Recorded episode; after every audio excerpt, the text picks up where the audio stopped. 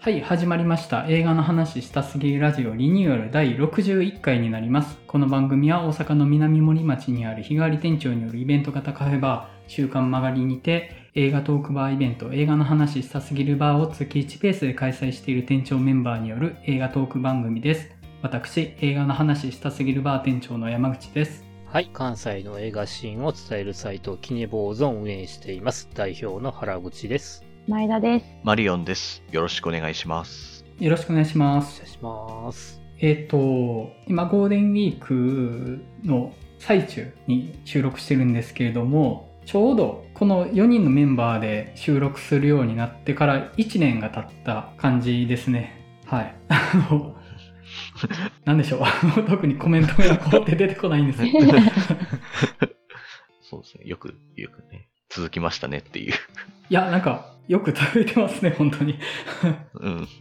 ほぼ週1ペースで。はい。で、本当はね、前回の自己紹介会をこのタイミングでやればよかったんですけど、ちょっとすいません。僕がカモンカモン見れないかったせいで、ちょっとタイミング的には入れ替わってしまったんですけど、まあ、このゴールデンウィークでちょうどあの1年経った状態になってまして、はい。まあ、ほぼ週1回ペースで、えっと、1年間続けてきた感じですね。はい。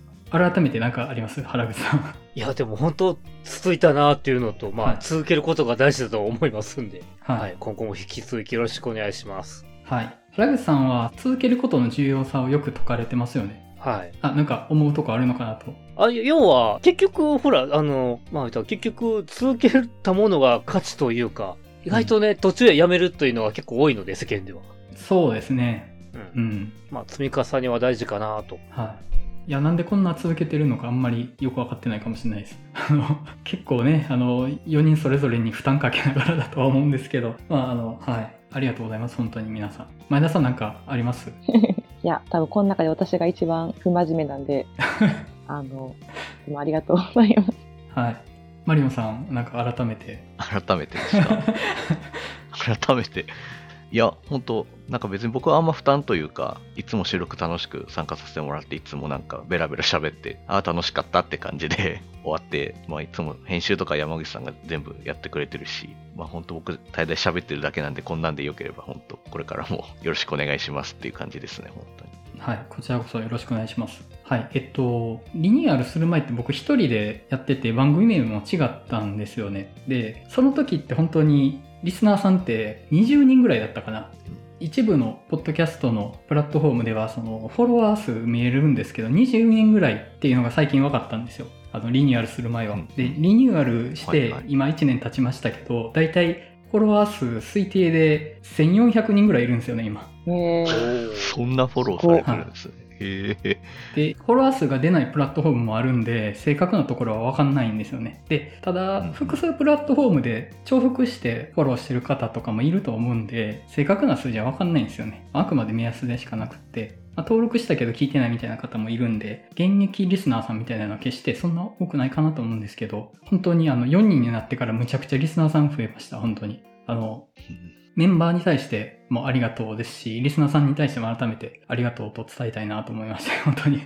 はい。ちょっと1年間やってきてって感じなんですけど、まあ特に別にイベント的な感じの企画は前回自己紹介を終わらせてしまったので、今回、あの、企画としてはいつも通りです。あの挨拶をしたってだけなんですけど、はい。えっ、と、お便りいただいております。えっ、と、ヤングカピバラさん。皆さんこんにちは。毎回楽しく聞かせていただいております。先ほど、ハッチング、不可解を聞き、お三方の異なる視点や作品に対する角度がそれぞれ個性的で、どのお話もうなずきながら、うんうんと首を振りながら楽しく聞き終えました。皆様の踏み込んだ考察、解説が素晴らしすぎて、映画鑑賞後に映画の話したすぎるバーで答え合わせをする流れは今ではなくてはならないものとなりました。かっこ、逆に映画の話、うんぬんで取り上げられない作品について自分の中で消化しきれなくなっています。これからカモンカモンを見に行ってきます。これからも楽しみにしております。それでは、と。ありがとうございます。ありがとうございますありがとう。ございまあす。の、ありがとうございます。あの、お褒めいただいてありがとうございます。あの、なんでしょうね。ちょっと、あの、あんまりベタ褒めされるとちょっと恐縮するというか、あの、そんな、ちゃんといろんなこと踏まえて喋ってるわけではないので、あまり期待されるとどっかで裏切ると思うので、あのなんだろう、解説をしてるとかではなく、あくまで我々それぞれが持ってるカードの中で話しているっていう感じかなと思うので、なんだろう、あの、おしゃべりをしてるって感じだと思うんですよね。まあ、その、なんだろう、おしゃべりを楽しくしてるっていう風なものとして聞いていただけて、まあその話にちょっとだけ参加してもらったような気持ちになっていただけたらいいかなと思うんですけど、その逆に我々の手札以上のことは喋れていないので、多分ずれたこととか言うことってきっとあるとは思うので、まあまあ、ちょっとその、ライトなものとして聞いていただけたら嬉しいかなっていう、ね、かなとは思いますね。はい。ありがとうございます。じゃあまあ、テーマトークに入る前に、いつものように近況だけ伺っていこうかと思うんですけども、まあゴールデンウィークっていうのもあって、もしかしたらいつもよりちょっと、あの、内容多めかもしれないんですけど、まあ今日はじゃあ、ゴールデンウィーク仕様で少し長めに時間とっても大丈夫なので、まあよかったら皆様お話しいただけたらなと思います。原口さんはどうされてます？今。えーっと、いくらか試写とか、えーっと、取材とか、まあ、鑑賞があるんですけど、えーっと、まはず試写が、まず1個目が、坂本淳二監督、伊藤健太郎君主演、冬装備はい。かな。うん。で、あと、ポール・トーマス・アンダーソン監督新作、はい。リコーリス・ピザ。楽しみですね。ああ、いいな楽しみですね。はいいなで、あと、今日、収録日の前日にですね、えーっと、翌日公開のドクター・ストレンジ・マルチバース・オブ・マットネスを見てきました。い。あ、あいいなもう安心してテーマに選べますね。あの、結構ネタバレ厳禁要素とかが、あの、結構あるんで、はい。ひとまず、うん、あの、うんもう、しょっぱなからマルチバース、多次元宇宙の世界を繰り広げてて、はい。3D で見ると楽しそうだろうなっていう作品なんで、ぜひぜひ。はいはいはい。はい。はいうん。MCU があんまりそこまで、これまでの経緯をご覧になってない原口さん的に、どうでした？あ、一応わかるし、あの、一応ちゃんとね、プレスとかもらって説明とかもあるんで、関係する作品とかの説明も。はいはい。はい。で、あとですね、ちょうど収録日の前日に、舞台挨拶付き試写会の取材をしてきまして、はい。先週ちょっと紹介しました、えーはい流浪の月。はい。で、関西に広瀬すずさんと松坂桃李さんが来てました。はい。うん。えぐい質問ってされました？え？いや、だから、うんそうじゃないから、うん。あ、そうかそうか。あの、舞台挨拶の取材なので、はい。はい。まあ、そういったもう大物は全然私はもうインタビューとかないんですけど、とりあえず舞台挨拶最前で取材したんですけど、松坂桃李さんがね、シュッとした。はい。こんだけシュッとした人なんやっていう、もう体型が。うん。いや、それ見るだけでもなんか十分良かったというか。え、生で見たことあります？いや、ないですけどい、や、ないですけどあね。の、松坂桃李さんのワイシャツ姿ってむちゃくちゃいいと僕は思ってるんですよ。あの、はい。ね、あの、シルエットむっちゃ綺麗じゃないですか、あの人。はい。そのスーツ姿。特に、あの、ジャケット着てる状態よりワイシャツ状態がめちゃくちゃシルエット綺麗だなと思ってて、うん実物見てみたいし、ジャケットのない状態を見てみたいですね。実物を。今回舞台挨拶では、えっ、と、ベージュのセットアップのスーツを着てたんですけど、はい一応、はい。えっ、と、舞台挨拶のレポートははいキネ坊主のサイト上げてますんで、もしよろしければご覧くださいませ、と。はい。わかりました。で、あと、ちょっと多くてすいません。えっ、と、今日話したかった作品がちょっとあって、はい。公開規模は大きくないんだけども、えっ、と、シエマート震災橋でやってる韓国映画、手紙と線路と小さな奇跡っていう作品を推したくて。はい。ああ。これまあどんな話かというと、1988年に開設された韓国初の施設駅、えっ、と、私立のえー駅の作ったっていう実話を元にしたヒューマンドラマっていう。はい。これだからあの、いわゆる1988年っていうのが韓国ソウルオリンピックがあった年だけども、その前年まで結構国的に危険な状況だったっていう。うん。1987とかあったみたいな。うん。うん。だから、そんな状況やから、国に、田舎に電車の駅作ってって言うても、作ってくれない中で、いかに、その住民らが駅を作るかっていう話なんだけれども、あの、それだけじゃない、グッとくる話なので、これはこう、試されたと思って見てもらったら、グッとくる作品はちょっと見てもらえたらなっていうと思うんです。はい騙されないってことですよね、じゃあ。え？いや、騙されたと思って見てくださいって言われたから、騙されないってことですよね。いや、だからね、あの、途中まで見ててなんか違和感があって、これどういうことやろうと思ったら、あ、真相そういうことなっていう、知らされていこうが、うんいい話に仕上がっててより一層。ははは。そういう、ちょっと伏線がまとまっていって、大きい感動につながるって感じなんですかね。そうですね。はい。うんうんで、やっぱね、さすがというよくできた韓国映画です。なるほど。はい。今やってるやつってことですね。そうですね。はい。うん、うん、うん、はい。うん。了解です。以上です。はい。前田さんはゴールデンウィークいかがされてました？いや、ゴールデンウィークはもうほとんど飲んで、寝て、起きての繰り返しなんですけど、劇場にはあの KKK をぶっ飛ばせ見に行ってきました。お、はい。うん、うん。どうでした？なんか、いや、勝手にちょっと社会派な映画なのかなと思ったんですけど、あ、ただのゴア映画だったんで、満足ですね。ただのご愛映画。はい。配給とかなさんですからね。そうですね。まあまあ、スプラッター描写というか、ゴア描写、なかなか良かったですね。うん、うん、うんあとはなんか、家でダラダラ、なんか見逃してた映画見たりとか、昔見た映画見直したりとかしてたんですけど、うん。うんうんミスミソ、はい、はい。なんか私ミスミソ結構好きで、たまに見返すんですけど、漫画原作の実写化映画で一番いいんじゃないかなってちょっと思いました。おー。久しぶりに見て。うん、うん、うん。なん、か、ストーリーもほぼ原作通りですし、それでいてあの、内藤監督のあの人の作品の撮り方がいい方向にめちゃくちゃ出てる作品じゃないかなと思いますね。うん、うん。ミスミソ、激推しです。映画版、評判いいのは結構聞こえてはきてたんですよね。他ご覧になってる方います？はい、行ってます。僕、はい、見ましたね。そういえば、劇場で見に行って、凄まじかった覚えはうんうん覚えてますけど。評判もいいですしね。なんか、う。うんん。キャスティングがめっちゃいいんですよ。うん。まず。キャスティング良くて、うん、原作の漫画もすごい好きなんですけど、うん。うん。あの世界観を結構崩すことなくというか、うん。むしろ原作の漫画って結構なんか画力的には、うん。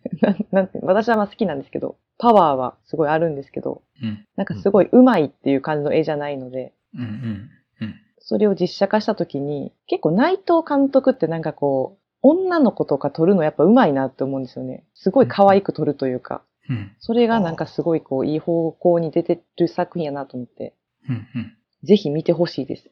山口さんに。あ、そんなに？え、僕、名指しで。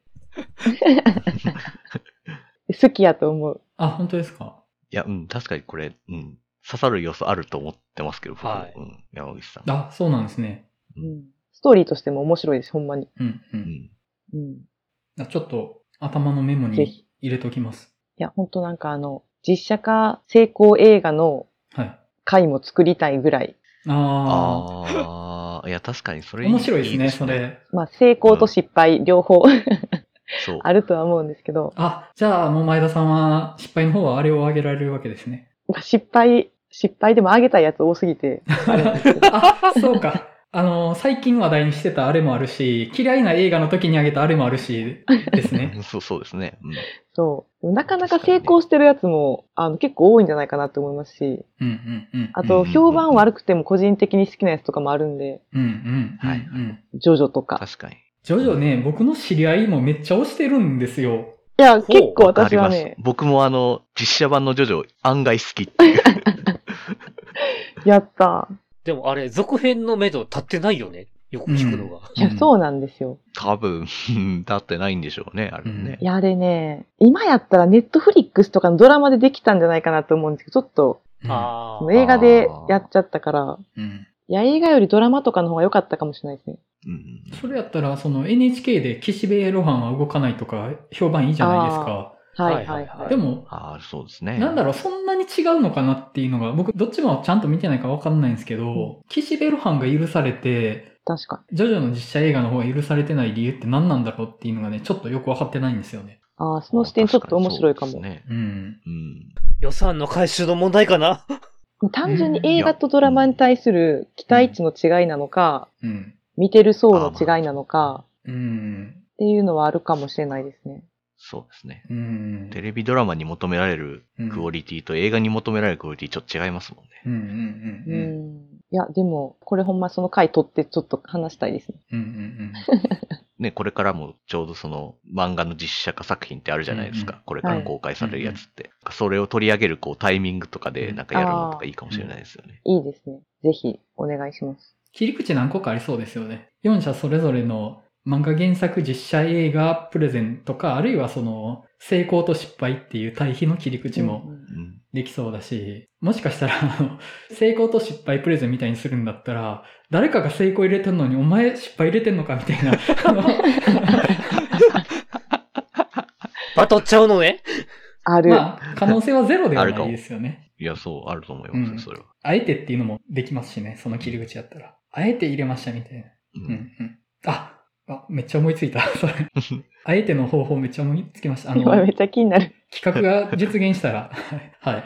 これやりたい実現させましょうよ。はい。いや、まできるんで、この4人やから。あ、そうですね。あの、仕事で、あの、お茶を濁す時の言い方しちゃいました。4人しかいないから。決めれるから。はい。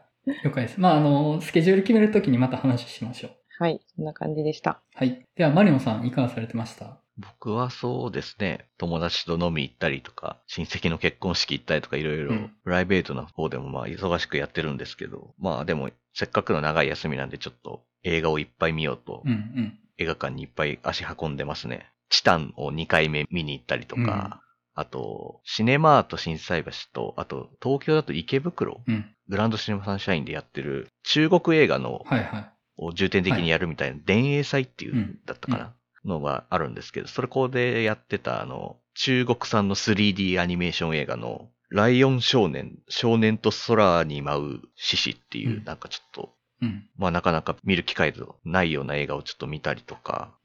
したりとか、あとは、パリ13区っていう、ジャック・オディアールの新作とか、うん。ベルイマン島にてっていううん。映画とうか、んあと、潜水艦クルスクの生存者たちっていう実録ものの映画を見たりとか、あと、正式な名前忘れちゃいましたけど、あの、マール・ピングドラムのはい。映画前後編の前編の方を、はい、さっき見に行ったりとかしてました。はい。僕も先見てきました。お、そうなんです。いや、ちょっとまだ、マール・ピングドラムは直前までちゃんとテレビシリーズの予習をして、それを見た上でまあ見に行ったんですけど、まあまだ、前編はまだ本当なんか、本当に途中やなって感じで、うんうんまだこう、評価はちょっとまだしにくい感じではあったんですけど、まあでもなんかやっぱ細かいとこめちゃくちゃ調整されてるし、なんか結構わかりやすくなってる部分も多くて、個人的にはすごく楽しかったですね。うんうん。あの、僕もマールピングドラム見てきたんですよね。で、はい。テレビシリーズご覧になったわけですよね。はい。ちゃんと見終わりました。うんあの、僕も見て、ちょっと総集編すぎるかなっていうとこはあるかなとは思って、うん。そうですね。まあ、基本、作画がテレビシリーズの時の状態なんで、劇場のスクリーンサイズの情報量にちょっと足りてない感じあるんですよね、やっぱり。うん絵力が持ってないというか、そこはやっぱあったかなっていうのと、あと、立ち位置的にやっぱ、あのこれ伝わるかわかんないんですけど、伝説巨神イディオンの接触編と発動編の接触編の側なんですよ。あの伝わらない言い方しちゃいましたけど、あの、総集編だけなんですよね、本当に。一応、その、後編に向けての伏線を張ってるけど、やっぱ総集編でしかないけど、やっぱその後編の方で爆発するはずっていうのを期待してる状態かなと思ってて。そうですね、本当に。ううん。まだまだ前振り段階って感じのうんうんところなので、もう本当後編に期待って感じうんですね。あとちょっと、パリ13区とベルイマン島にての話をちょっとしたいんですけど、あの、なんて言うんですかね、こう、久しぶりに映画を見て、あんまりよくわかんない映画やったな、みたいな 基本だったんですよ。正直。はい。なんて言うんですかね。なんかちょっとまだ僕ちょっと子供すぎてちょっとその映画について考える資料が足らないみたいな感じになっちゃって、なんかすごく大人な映画やなと思いながらちょっと見てたんですけど、うんパリ13区は、なんかまあちょっとなんて言うんですかね、雰囲気は愛がなんだ的な要素がちょっとあったりはするんですけど、恋人でもないけど、まあなんか好きでみたいな、そういうなんかちょっと中途半端なこう大人の関係性みたいなのをこうちょっとパリを舞台にした、割り舞台にして、人種も結構アジア系とか黒人とかいろいろな人種を取り揃えていて、まあそれを描くみたいなのはいいんですけど、なんかめちゃくちゃなんかもうびっくりするぐらいなんか毎回セックスしてるんですよ、なんかもう。もう大半映画セックスばっかりやってて、なんかこんなセックスばっかりなのか、みたいな。もうなんか全然見てる世界が全然違いすぎるみたいな感じで、ちょっと置いてきぼりを食らってしまって、うんうん。あ、なんかすごくおしゃれな映画やなと思ったんですけど、なんか、おちょっと全然よくわかんないみたいな 感じに陥ってしまって。うん。で、ベルイマン島にては、なんか物語の構造がちょっと特殊な入れ子構造みたいになってて、うんなんか途中から劇中劇みたいのが始まったりとかするし、あとこう、ベルイマン島にて、そのベルイマン島っていうのは、そのベルイマン監督のにゆかりのある島で起こる出来事なので、まあそういう名前、タイトルがついてるんですけど、まあベルイマン監督のことも全然知らなければ、うん。その、今回のそのベルイマン島にてを作った監督のこと、うん。もう結構その、自分のそのパーソナル部分というか、今の現状の人生みたいなのがめちゃくちゃ反映された映画で、そのこと全然知らないで見たら、全然なんかピンとこないというか、深く楽しめないんですが、みたいなぐらいの、なんかもう超難解な映画になってて、うんいや、なんか久しぶりにこう、すいません、よくわかりませんでしたみたいな白旗を開ける映画に遭遇したなっていう。ちょっとゴールデンウィークでした。うん。いや、なんか、いいですね。あの、その、わかんない映画見るっていいなと思って。そう。うんなんか、あの、映画見てて、ちょっと最近分かったふりして見てるとこあるなって思っちゃうとこがあって、あ、これこういうことやろなみたいなのを、その、自分の持ってる範囲で、分かった感じにちょっと仕上げちゃうみたいなのがあるなって最近思うことがあるんですよね。うんうんで、そこで、あ、まあ、俺分かったけど、みたいなことを言いたくなっちゃうんですよ。そう。でもやっぱその分かんないものに分かんないって言えるっていいなと思って、あとまあそういう自分が分かんない映画を見に行ってるっていうこと自体もなんか豊かだなと思うし、うん、なんかいつか見直して、あ、そういうことってなったらいいですよね、それで。うん。そうですね。うん。うんちょっと、もうちょっと人生歩んでからもう一回見直してみたら、あ、なるほどねって思うかなっていう気はちょっとしますね。うん。イングバール・ベルイマン自体を結構見てないとダメなんですかね。うーん、なんか、もうちょっとやっぱその、見とった方が、ああ、なるほど、こういうことか、みたいなのがやっぱ分かったと思うし、で、その、まあ、ベルイマン島にての監督の、ミア・ハンセン・ラブっていう監督さんなんですけど、オリビエ・アサイエスっていう監督とパートナーというか結婚してて、なんかその夫婦関係みたいなのが、まあ、もろにその映画に反映されてるみたいな感じなんですけど、それ知らないで見たら全然、なんだこれみたいな 映画になってて、うん。もうなんかほんと途中、なんか現実と劇中劇がなんかもうごちゃ混ぜみたいになっちゃってよくわかんないみたいになっちゃって、久しぶりにちょっとポカーンとしたまま、何もわからないまま映画館を出るっていう体験をしまして、はい。ちょっとまあもう、ちょっと分かったふりはできないので、わかりませんでしたっていう降参をしましたっていう、なるほど。まあそんな感じでしたね。はい。はい。えっと、僕はですね、あの、さっきも言ったんですけど、ピンクドラムの劇場版の前編をついさっき見てきて、あとその前に、アンラッキーセックスまたはイカれたポルの監督自主検閲版を見てきたんですよね。で、これはね、なかなかの劇薬映画でしたよ、本当に。なかなかの劇薬でしたね。まあ、このコロナ禍の状況っていうものを踏まえながら捉えてるんですけど、学校の教師をやってる女性が夫とのセックスを撮った映像が流出してしまって、教師を続けるのが難しくなってる状態。で、その保護者との面談、保護者会との面談に向かうっていう話なんですけど、三部構成で一部がその女教師が、その保護者会との面談に向かうまでの道行きみたいなのがただ淡々と描かれるんですよね。で、そこでね、あの、特に意味もなく街中の光景をカメラ寄せて撮ったりしてるんですけど、その、どこまでそういう意図かわかんないんですけど、そういうポルノ的なものを流出させてしまったっていうことで裁かれようとしてる人がいて、ポルノ的なものは良くないっていうのを言いたいけど、街中の看板とか、あれちょっとそういう意図でしょみたいなのをちょっと取るんですよね。あの、うんセクシャルなもの入ってるじゃないですか、あの看板とか。あと、まあその、はいはいこの話、まあそういうセックスにまつわる、ある種のその欺瞞みたいなものを捉えていってる話なんですけど、それとは別に、その倫理観そのものが欺瞞に満ちてますよねっていう、もうちょっと大きい視点も捉えてる話で、あの街中の広告いいこと言ってるけど、ただの金儲けですみたいな、そういう、そのセックスの捉え方の欺瞞性のもうちょっと一個上のレイヤーを語ってるんですよね。で、まあ、ただ、女教師が歩いてるだけでも街中の広告っていうのは歪んでるし、あと、ただ道歩いてるだけで店員にちょっとと声かけられたりとか、あるいはその歩道に車を止めてる人に歩道に車止めたらダメでしょって指摘したら、下品な罵倒を投げかけられる。その、セクシャルな罵倒を投げかけられるとか、その街中に転がってる、そういう倫理的な歪みみたいなものをただ歩いてる中で描いていくっていうのが第一部なんですよね。で、結構ここはね、あの、あんまり面白くはないんですよ。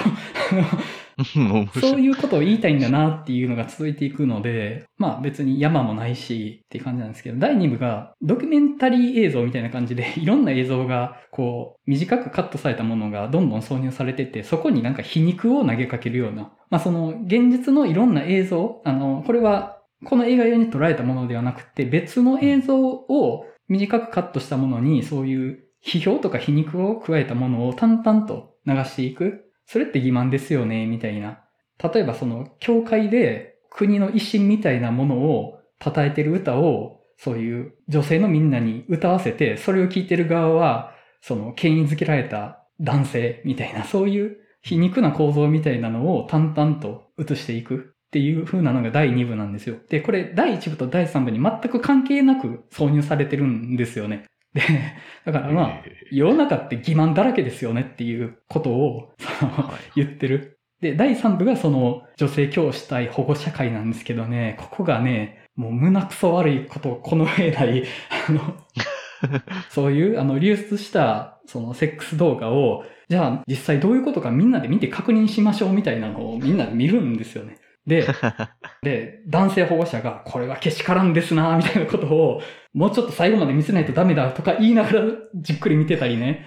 その気持ち悪さ。で、あの、文句言ってる側もね、あの、むちゃくちゃなんですよ。あの、で、これがね、本当に胸くそ悪いし、現実であるんですよね、これが。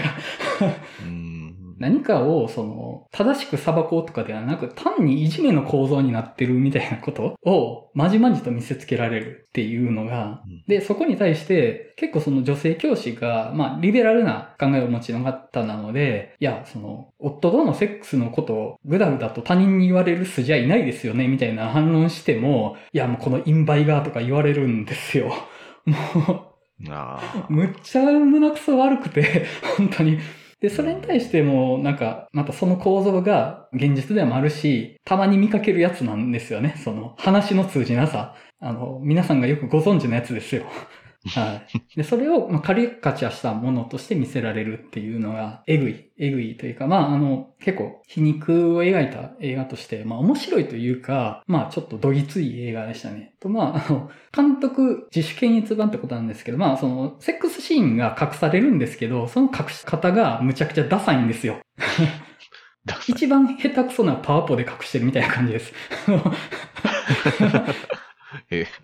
で、これがね、あのー、そういう、この映画は皮肉を歌ってる映画だからこれでいいのか、あるいはちょっと、やってることに対して茶化しすぎだろうっていうのか、どっちで見るかは人によるかなと思いました。僕はちょっといくらなんでもふざけすぎだろうと思いましたね。あの、もちろんその世の中がふざけてることは大前提ですけど、にしてもふざけすぎだろうとはちょっと思って、一番ダサいフォントで書いてるパワポみたいなイメージの背景が虹色なんですよね。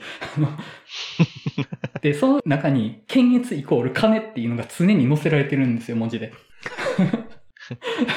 だから検閲してるのはもう公開するためのお前らの事情でやってやってんだぞみたいなのを 常に出し続けるっていうその隠してる部分に。なるほど。まああの、面白いものだとは言わないです。あの、ただ、まああの、見てどぎついもの見たなっていう一回の大きな体験にはなるかなって気はします。はい。あの、ちなみにフォローしますと、フォローというか宣伝あるんですけど、一応この作品、配給さんからちょっと社の案内もらって、はい、えっ、ー、と、キネ坊主でも紹介してるんですけど、はい、これやってる、ジャイホーっていう配給さんっていうか、はい、配信サービスやってるところ、はいはい、えっ、ー、と、これ、配給会社のツインさんがやってまして、はい、で、ちょっと配給会社の人、まあ、記事の掲載と報告兼ねて言ったら、一応、ジャイホーは、えっ、ー、と、アーティスティックな作品を押していきたいと言ってます。うんうん。うん。いや、アーティスティックじゃないですかこんな、そのメッセージ性の強い作品、はい、アーティスティックだと思いますけど。はい。で、あと、基本配信がメインなんですけど、今後もちょいちょい映画館でやる作品もあって、次がね、ストーリーオブフィルム111の映画旅行っていう作品を今度6月やるんですけど、はい。えっ、と、それはうん、毎日映画を見て過ごして、人生で見た映画が1万6000作以上のスコットランド人の映画監督が、はい。過去10年に制作されたよりすぐるいの111本の作品を紐解くっていうはい。映画です。はい。だから数々の有名作品とかミニシアター系の作品が結構監督独自の目線で紹介されるっていう、うん映画好きにはたまらん作品がまたリーブルとかでもやるんで、もしよければどうぞ。多分それ見ても僕、ほとんどの映画わかんないと思いますけど。いや、結構わかる作品多そうやけど、うそうなんですか？劇場ポスター貼ってんの見てみると、ああ、そうなんですね。うんも。しよしければどうぞ。なるほど。で、あともう一本山内くん言ってましたよね。あ、あの、ピングドラムなんですけど、ちょっとさっきも触れたんですけど、まあ、総集編なんですよ。で、そこは、うん。期待を大にすると、ちょっと良くないかなって気はしてて、やっぱりおさらいかなっていう。テレビシリーズを見てた人のおさらいを、前編は。で、後半でやっぱりその語り直しというか新しいものを見せられるっていうのになるのかなとは思ってはいるんですけど、あの、まあ、この監督、生原邦彦監督は、本当僕好きな作家なので、あの、正直ちょっと総集編見たの、残念だったなと思っちゃいました。なるほど、なるほど。ははいい、はい。本当にね、好きな作家で、やっぱ語ってることがすごい好きなんですよね。で、マリオンさんわかると思うんですけど、このはい。監督の作品の敵って、本当の敵って出てこないんですよね。うんうん、そうですね。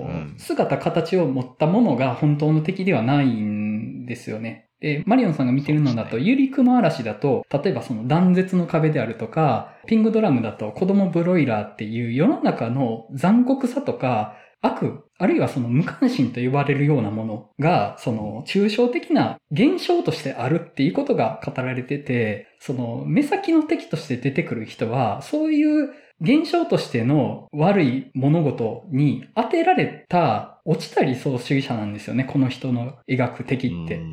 うんはい。で、そこが僕すごい刺さるなと思って、なんでかっていうと、僕らがそうなるからなんですよ。理想画を描いてた人が落ちて、最も直接的にこっちに危害を加えてくる人になるっていうのは、現実に往々にしてよくあることじゃないですか。うん そうですよね。で、またね、このピングドラムの直接的な敵になるやつ、おそらく後編の方で大々的に出てくるキャラクターだと思うんですよね。こいつはね、現実によくいるやつなんですよ。はい、ははい、はい、そうですね。うん。それはね。それに対してどう戦うかっていうので、やっぱりこの作品というか、この監督の作家性として、やっぱそこが大事にされてるっていうのは思うし、あと、やっぱ主人公がね、世界を変えられないんですよね。そう。もう本当にもう、ずっと本当、きっと何者にもなれないお前たちに告げるって言われてるっていう。うん。本当ね、もうその通りなんですっていう感じですけど。そこが、あの、やっぱ刺さるし、僕がピングドラムを10年前に見た時に、むっちゃ食らったとこなんですよね。うんいや、何者にもなれないし、世界変えられないけど、どう生きますかっていうことを問うてる作品だなと思ってて、やっぱ後編には期待してますね。はい。うんあと、マリオンさん、あの、ぜひ、とりあえず、ウテナ劇場版一作だけ一回 よかったら見てみてください。あの、劇場版少女革命ウテナアドレセンス目視録っていう作品があって、まあ、とりあえず一本だけ見てみて、もしよかったらテレビシリーズ見てみてください。ああ、まあまあ、まあ、あの、もう、ピングドラムも、ゆりくも嵐も2本だけしか見てないですけど、まあ、もう大好きなやつやったんで、多分、ウテナも大好きだと思うんで、もう、いやでもやっぱまだちょっとピングドラムはちょっと咀嚼できてないところも多いかもしれないので、またちょっとじっくりね、自分の中で考えたいなと思いますけど。意味わかんないですからね。いろんなことが。うんそう。ちょっとね、ゆりくま嵐以上にメタファーだらけというか、もう、これは何のモチーフ概念でみたいなのがちょっと多すぎて、ちょっとね、困惑はしてますけど、うん。まあ愛の話だったなっていう話にはまあ落ち着くんでしょうけどね、うんあれがね。本当にまあまあ、あの、すいません。二人しかわからん話を続けてしまいました。そうすいません。はい。すみません。じゃあそんな感じで、えっ、と、では、テーマトーク入っていきたいなと思います。